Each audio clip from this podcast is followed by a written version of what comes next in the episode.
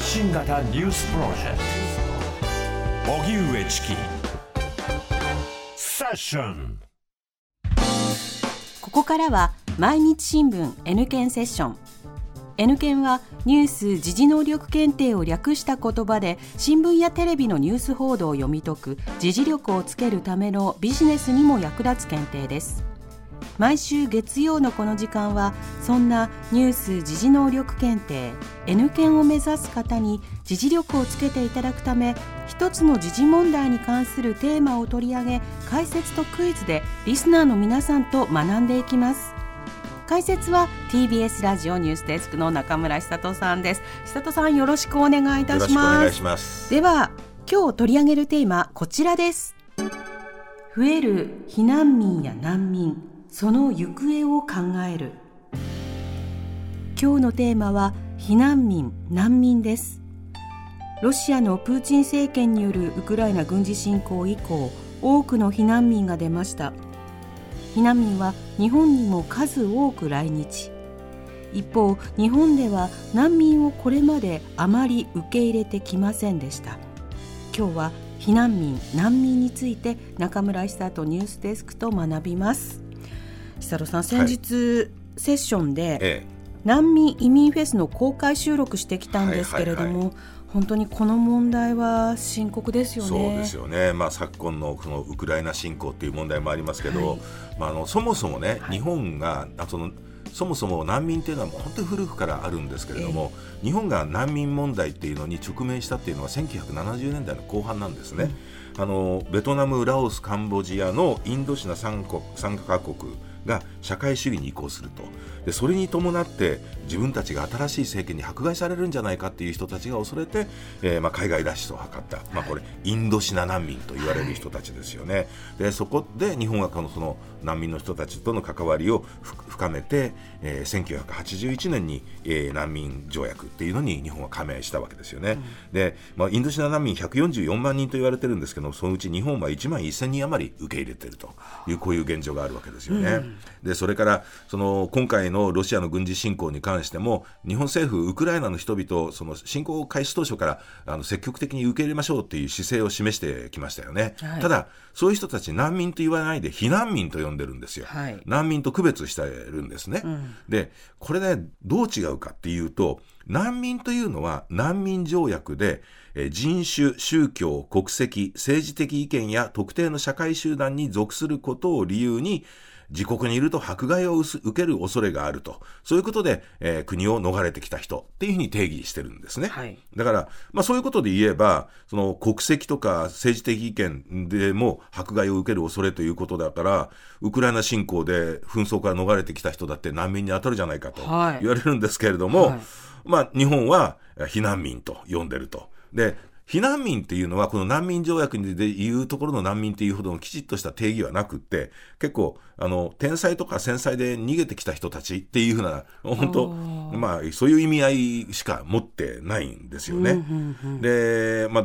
どうして日本はそういうことをやるかっていうと、日本ってほら積極的な移民政策って取ってないじゃないですか、はい、全部逃げてきた人たちを難民として移住を認めるとなるとちょっと大変だということで、だからウクライナの人たちを受け入れはするんだけれども、この人たちは避難民という特別な扱いですよというね、だからちょっとなんともはやっていう感じはするわけですよね。しますね、うん。ちなみにあその難民と同じ理由で、あの国を脱出しないでその国の中で逃れてる人たちっていうのは国内避難民っていうふうにね、そういう呼ばれ方もするんですね。はい、うんうんうん、久人さん、現在難民などというのはどのぐらいの数に上ってるんですか？あの ユーエヌエイチシーアール 国連難民高等弁務官事務所、えー、去年発表したんですけども、えー、世界の難民とかあ、まあ、難民申請している人たち、それから国内、国内避難民などの総数っていうのが初めていちおくにんを超えたって言ってるんですね。そうですか。そうだ、紛争や迫害で家を追われた人は去年はいちおくはっぴゃくよんじゅうまんにん、このうち難民がさんぜんごひゃくさんじゅうまんにん、国内避難民がろくせんにひゃくごじゅうまんにん、それから難民申請をしている人たちがごひゃくにじゅうまんにんと言われてるんですよね。まあ世界人口が今はちじゅうおくにんでしょ。だから いちパーセント 強がもう家を追われてる難民のそういう状態になってるということなんですよね。でこれやっぱりそのウクライナ侵攻を受けて急増してるんですよ。えーでウクライナではあの去年じゅういちがつの時点で一時的な避難も含めて国外に逃れた人たちは累計でせんごひゃくごじゅうまんにんを超えてるって言われてるんですよね。で、まあ、ウクライナの隣国のポーランドではそういうその多くの市民がウクライナから逃げてきた人たちを自宅に泊めたりとか、はいね、そう仕事を見つける手伝いをしたりとかっていう助けているんですけれども、うん、昨今やっぱりほら穀物の輸入をめぐってちょっとギクシャクしたりしてるからね、はいえー、今後どうなるんだろうなというちょっと心配もあるわけですよね、うんであのパレスチナそれから最近ではね、はい、そそのガザ地区に住む人たちが、えー、家を追われてるっていう風な状況あるじゃないですか。もう胸が潰れる思いですね。もう逃げる場所がないんですよね彼らにしてみると、はいでまあ、そういう本当中東などでも多くの難民が出てるんですよね。で ユーエヌエイチシーアール が去年の年末時点でまとめた国別の難民数一番多いところがシリアのおよそろっぴゃくごじゅうごまんにん、はい、でにいがウクライナが飛びもうどんどん上がってきたんです。ここがおよそごひゃくろくじゅうはちまんにん、さんいがアフガニスタンのごひゃくろくじゅうろくまんにんと、まあ、こういう順になってるんですよね。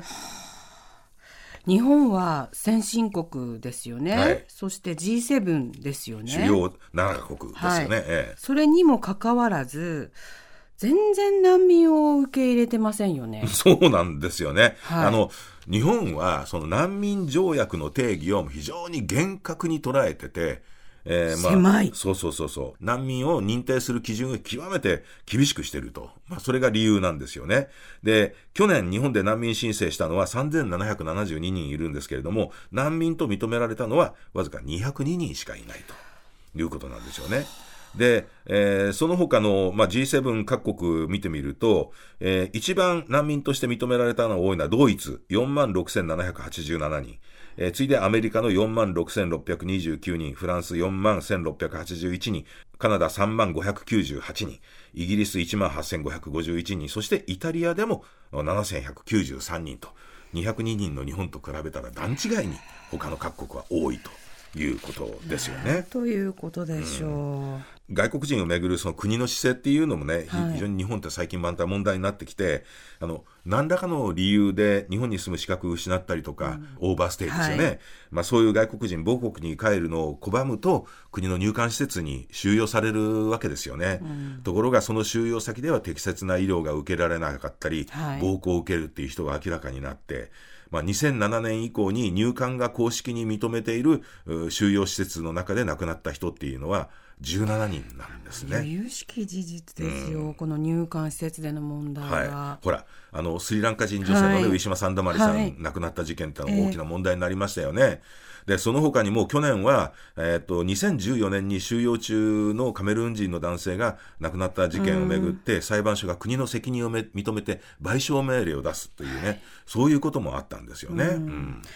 あの外国人の方々をめぐっては、まあ、技能実習制度についてもこれまたね問題になってます。そうなんですよね。これも入管施設も人権の問題だっていうふうに言われてるんだけどもこの外国人技能実習制度これも人権の問題だって言われてるわけですよね、はいはい、指摘されてます。そうでもともと途上国の人たちがその日本で働きながら食品加工ですとか建設などの技術を学ぶ目的で作られた制度なんですけれどももういつの間にか本来の目的から外れて働き手の集まらない業界で定時低賃金長時間の単純労働をさせているとだからもう搾取しているということですよね、まあ、そういうふうに指摘されていると、うん、そういうことで政府はあ、まあ、去年制度見直し、ための制度見直しのための議論を始めて先日ねようやくあの政府の有識者会議技能実習制度っていうのをやめましょうと代わり新しい制度を設けましょうという、はい、そういうことの最終報告のたたき台示したわけですよね、うん、あの受け入れ企業に、えー、転籍する条件を緩和したりとかっていうねそういうものを示してで、まあ、あの来年の通常国会にもその新しい制度の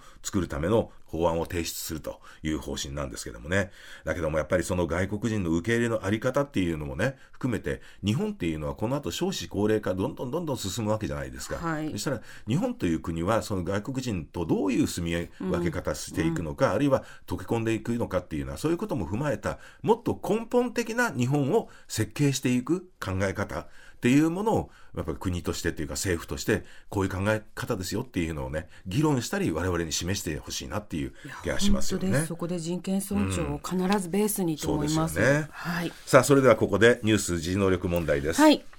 え日本における難民の受け入れについて正しいものを次のよっつの中から選んでください。いち、日本は難民を受け入れたことはない。に、日本は難民条約に加盟していないから難民の受け入れが少ない。さん、日本の難民受け入れ数は世界でいち、にいを争うほど多い。日本の難民の年間の受け入れ数は主要ななかこく ジーセブン の中で少ない方だ。それではシンキングタイムスタートです。ではリスナーの皆さん一緒に考えましょう。え日本における難民の受け入れについて正しいものを次に挙げるよっつの中からひとつ選んでください。いち、日本は難民を受け入れたことはない。に、日本は難民条約に加盟していないから難民の受け入れが少ない。さん、日本の難民受け入れ数は世界でいち、にいを争うほど多い。よん、日本の難民の年間受け入れ数は ジーセブン 主要ななかこくの中で少ない方だ。はい、ここでシンキングタイム終了です。さあリスナーの皆さんどうぞ一緒にお答えください。南部さん回答何番でしょう。ではリスナーの皆さん一緒に答えましょう。よんばん。よんばん、日本の難民の年間の受け入れ数は ジーセブン の中で少ない方だ。正解です、はい、少ない方じゃなくて最低ですよね。そうです。もう桁違いに少ないということですよね。はい、まあ、いち、日本は難民を受け入れたことはない。これも最初にも言いましたけど、はい、インドシナ難民いちまんにん以上も受け入れてますし、はい、去年も少ないとはいえにひゃくにんを難民認定しているということですよね。で、日本は難民条約に加盟していないから難民の受け入れが少ない。にばん、これは難民条約はにせん、日本はせんきゅうひゃくはちじゅういちねんに加盟している。そうなんです。で、日本の難民受け入れ数は世界でいち、にいを争うほど多い。 3, さんばんめ、これはもう全くの間違いで、なかなか日本ほど少ないところはないよということですよね。逆にこうなってくれたらね、そうそうそうそう、ここまで整備されたらね、うん、と思いますね。まあ、確かにね、その難民の受け入れっていうのはいろんな声があると思うんですよ。で、はい、あの本当そういう人たちが増えてくると、うん、そういう人たちの中でも犯罪も増えてくるからどうなんだっていうような声も当然出てくると、うん、ただだけどそれは、えー、外国人とかそういうことだけに限らず日本人の中でも同じような犯罪とかっていうのはあるわけでね、はい、だからお互いの国の文化を尊重してどうやってこう付き合っていくかということを考えるというのが非常に重要だと思いますよね。その通りだと思います、うん、はい、さあここでプレゼントのお知らせです。ニュース時事能力検定の公式テキスト発展編をごめいの方にプレゼントします。おはがきの方、宛先は郵便番号 いちまるななのはちまるろくろく ティービーエス ラジオ荻上チキセッションニュース検定公式テキストプレゼントの係までです。メールの方は エスエスきゅうごよん アットマーク ティービーエス ドット シーオー ドット ジェーピー で受け付けています。あなたのおところ、お名前、お電話番号をお忘れなく。ニュース時事能力検定は年さんかい実施しています。次回の検定はにせんにじゅうよねん いちがつにじゅういちにち日曜日に実施します。申し込み受付はじゅういちがつじゅうさんにち月曜日からです。いちがつの検定はご自宅でインターネットを経由して受験する アイビーティー 試験のみ実施します。詳細は公式サイトをご覧ください。毎日新聞 N 検セッションでした。荻上チキセッション。